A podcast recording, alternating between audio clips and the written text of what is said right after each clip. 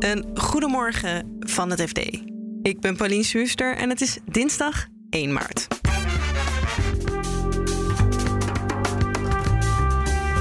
De Russische inval in Oekraïne heeft Europa in een flits getransformeerd. En nu heeft Van der Leyen eigenlijk als een soort daad van solidariteit uh, Oekraïne dat, uh, dat EU-perspectief gegeven. Het financieel zwaargeschut is ingezet, de centrale banken. Nou, dit is een heel erg goede manier om de economie te destabiliseren. En dan kwam er ook nog een groot klimaatrapport. De aarde warmt op en dat is een groot probleem en we moeten er snel iets uh, aan doen.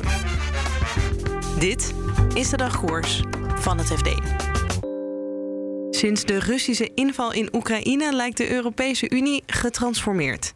Ik bespreek de draai met onze Europa-verslaggever Han-Dirk Hekking. Han-Dirk, we hebben Poetin die met kernwapens dreigt, von der Leyen die de deur openzet voor Oekraïne in de EU en Duitsland uh, die nu zegt we gaan uh, fix meer uitgeven aan defensie en uh, daar een draai in maakt. Is er, wat heeft jou het meest verrast? Nou, eigenlijk denk ik dat het in feite een soort verzameling van, van verrassingen zou je kunnen zeggen. Ik vond zelf de, de, de U-turn van de Duitsers vond ik, uh, zeg maar, imponerend. Duitsers die natuurlijk gewoon decennia lang gewoon eigenlijk maar, de boodschap hebben verspreid. Ja, wij zijn geen agressieve natie. Ons defensiebeleid is zeg maar, zeer terughoudend gezien onze historie.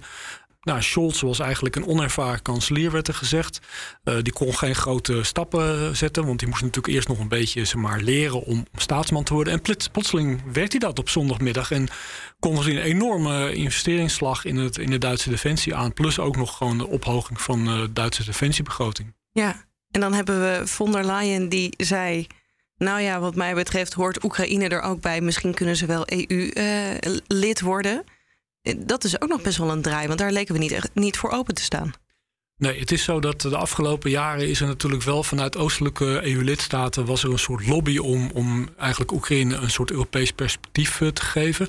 Maar eigenlijk was daar natuurlijk gewoon ja, vrij weinig steun voor, met name in West- en Zuid-Europa. Uh, we, hebben natuurlijk stabilisatie- en associatieovereenkomst met Oekraïne. Dat zou dan op een gegeven moment ja, hè, uh, maar tot, tot betere banden met dat land kunnen leiden. Niet per definitie dat het dan uitgemaakte zaak is dat er een EU-lidmaatschap uit uh, volgt. En nu heeft Van der Leyen eigenlijk als een soort daad van solidariteit uh, Oekraïne dat, uh, dat EU-perspectief gegeven. Hoe, hoe, serieus moet ik dat nemen? Hoe, hoe, waarschijnlijk is dat dat dat gebeurt? Je moet het zo zien. Het is in eerste instantie is natuurlijk gewoon een, een symbolische daad. Want het duurt, het toetredingsproces tot de Europese Unie duurt gewoon eeuwen. Nou, nou, ben, nou ben ik een beetje aan het overdrijven. Ja, dus misschien niet zo lang. Ja, het maar... kan niet zomaar in een weekend uh, klaar. Nee, en ik wil gezien zeg maar, het feit dat het toetredingsproces eigenlijk nog verder is aangescherpt is. We zijn veel scherper, veel strenger geworden over het toetredingsproces van kandidaat-lidstaten dan we, dan we vroeger waren. Dus dat Oekraïne heel snel toetreedt tot de Europese Unie, dat is denk ik uh, uitgesloten. Komt nog iets anders bij. Je merkt ook wel van dat eigenlijk in de reactiesfeer dat nadat von der Leyen dit had gezegd in een interview met uh, Euronews, uh, dat de Europese Commissie wel een soort terugtrekkende beweging aan het maken is. Bij de persconferentie van de Europese Commissie op maandag bleek bijvoorbeeld dat de woordvoerder van de von der Leyen die probeerde eigenlijk een klein beetje koud water over de hele suggestie te gooien. En ja, ze schetst dan vooral ze maar een proces, zei hij, in plaats van dat ze de suggestie deed dat ze kandidaat lidstaat of zelfs lidstaat van de EU zouden kunnen worden en het feit dat de EU ook nou ja, financiering ook uh, geeft voor, voor wapens, past dat binnen het mandaat of is dat iets nieuws? Dat is inderdaad iets nieuws, maar het is niet iets nieuws dat nu heeft iets bedacht, maar eigenlijk bij de huidige Europese begroting, die loopt uh, tot uh, 2027.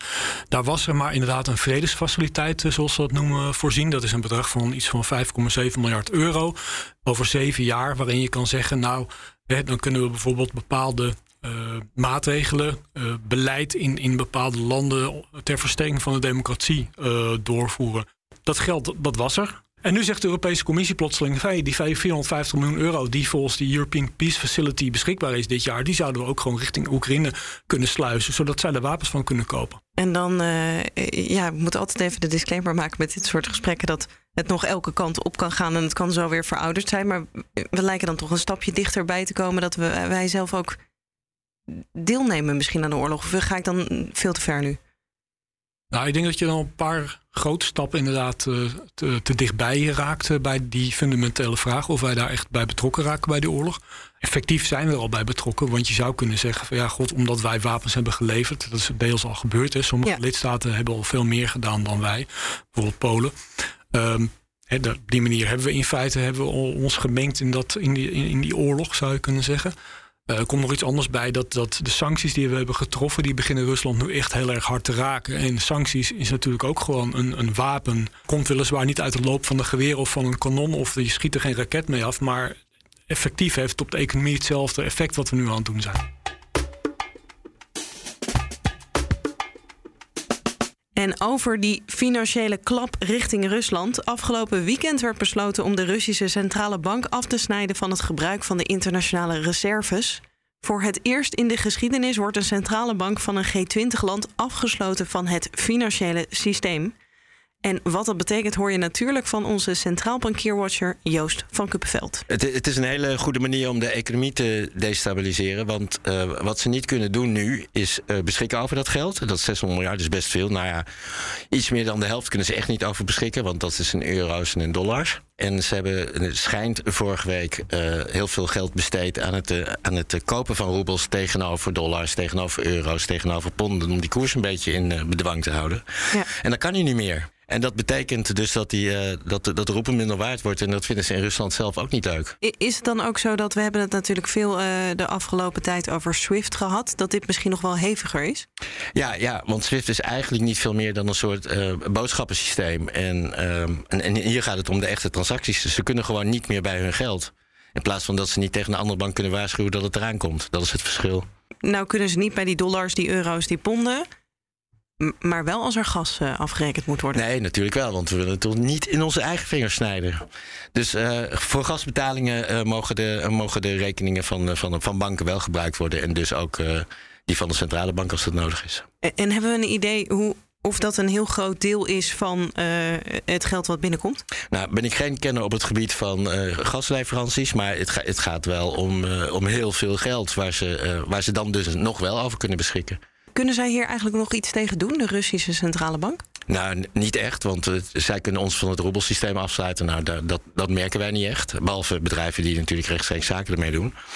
Maar voor de, voor de Europese economie is dat, uh, is, is dat niet veel. Ik zag schattingen voorbij komen dat het uh, eh, 1% of zo gaat kosten uh, alle economische maatregelen die genomen zijn uh, tegen Rusland, als het dan natuurlijk niet verder uit de hand loopt. Nee. Eh, gaan we er verder wel iets van merken? De financiële markten merkten er wat van. Je ziet dat de risicobereidheid wat afnam. Je zag mensen, in, zeker aanvankelijk, eerst instappen in staatsobligaties en aandelen verkopen. En later werd dat, werd dat wel weer minder. Um, en je ziet dat de dollar veel gekocht wordt. Je ziet dat goud gekocht wordt. Uh, zeg maar traditionele vluchthavens. En het zou kunnen zijn dat, uh, dat, dat ja, dat, dat de centrale banken vanwege de onrust en normalisatie van het beleid, waar we het ook heel vaak over gehad hebben, dat nog even uitstellen. Ja, want we waren op een positie dat het misschien de rente omhoog kon gaan, maar nu is het toch wat onzekerder dan het. Uh, ja, nou ja, uiteindelijk als het stof is opgewaaid en het, is, en het loopt allemaal een beetje goed af, dan, eh, dan zal het ongetwijfeld wel gaan gebeuren.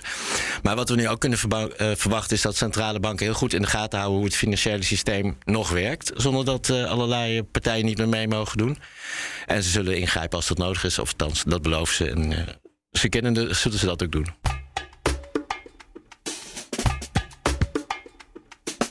En tot slot nog het nieuwste IPCC-rapport dat gisteren verscheen met als belangrijkste conclusie: klimaatverandering bedreigt steeds meer het leven op aarde.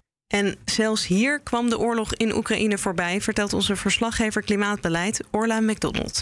195 landen werken samen aan dit rapport. Dus daar zitten ook Oekraïnse en Russische wetenschappers eh, bij. En blijkbaar is er zondagochtend eh, in de laatste vergadering voordat uh, dit rapport werd goedgekeurd, heeft de Russische hoofdwetenschapper uh, zijn verontschuldigingen aangeboden aan de Oekraïense wetenschappers. Maar die vergaderingen vinden achter de schermen plaats. Dus um, ik heb dat zelf niet kunnen checken. Maar veel internationale persbureaus schrijven er wel over. Die hebben anonieme bronnen die daar zoiets over hebben gezegd. Laten we dan naar de inhoud van het uh, rapport gaan. Je zegt uh, een van de belangrijkste rapporten. Eens in de zes, zeven jaar komt hij. Maar dit is dan deel 2. Ja, eens in de zeven jaar verzamelen zij dus alle klimaatwetenschappen ter wereld. En publiceren dat dan in drie delen. Het eerste deel dat verscheen afgelopen zomer. Dat ging over in hoeverre de aarde tot nu toe is opgewarmd. Uh, ruim 1 graad, hoeveel broeikasgassen er in de lucht zitten. Eigenlijk de hele wetenschappelijke basis van wat doet een broeikasgas uh, nou met de aarde. Dit tweede rapport gaat over um, welke gevolgen heeft dat voor de mens, voor de natuur, voor dieren. Uh, het gaat bijvoorbeeld over ziektes die veroorzaakt uh, worden, zoals corona. Hoeveel diersoorten er op dit moment uh, bedreigd worden met uitsterven. Planten die verdwijnen. ecosystemen die in gevaar komen. En het derde deel, dat volgt in april, dat gaat over um, hoe kunnen we dit, hier nou iets aan, aan doen? Hoe kunnen we die broeikasgassen terugdringen? Het is soms een beetje verwarrend, al die rapporten door elkaar uh, heen. Maar als je ze goed leest, dan zit er wel een logische uh, scheiding in. Alleen de boodschap is altijd wel min of meer... de aarde warmt op en dat is een groot probleem... en we moeten er snel iets uh, aan doen. Dat, ja, dat zit wel, komt in al die drie rapporten terug. Ja. Dat is natuurlijk ook iets wat al heel erg lang bekend is. Al in de jaren 60, 70 werd er gezegd... Uh, broeikasgaseffect is een groot probleem. Het grote verschil nu, dat vind ik wel interessant... is dat je... Um, daar waar het in de jaren uh, 70 alleen maar waarschuwingen waren, zijn het nu ook echt um, rapporten waarin al de uh, gevolgen uh, zichtbaar zijn en ook benoemd worden. Ja. Dus je, je leeft al in het nu met klimaatverandering. En de, waar, en de waarschuwingen zijn wel het wordt erger als we er niks aan doen. Maar ze kunnen nu ook al heel goed in kaart brengen wat het effect nu is. Je ziet bijvoorbeeld dat door de huidige opwarming ongeveer de helft van onze dieren en plantsoorten al naar uh, koeler gelegen uh, plekken zijn vertrokken. bijvoorbeeld naar richting Noordelijk Halfrond. En is er nog een bepaalde conclusie die eruit springt wat betreft Nederland? Nou, dit rapport kijkt wel naar continenten. En in Noordwest-Europa, daar valt Nederland dan onder, zie je wel een meer extreme regenval.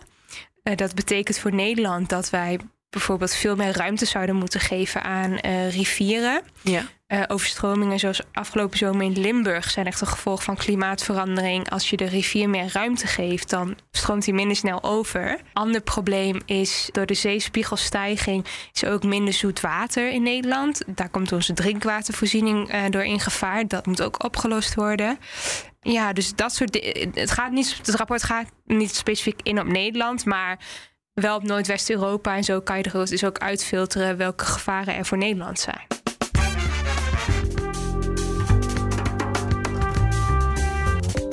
Dit was de dagkoers van het FD. Op fd.nl lees je meer over deze onderwerpen en volg je het financieel-economisch nieuws. En dagkoers volg je in je favoriete podcast-app. Zoek ons even op en klik op abonneren. Dan staan we morgenochtend weer voor je klaar. Een hele fijne dag en tot morgen.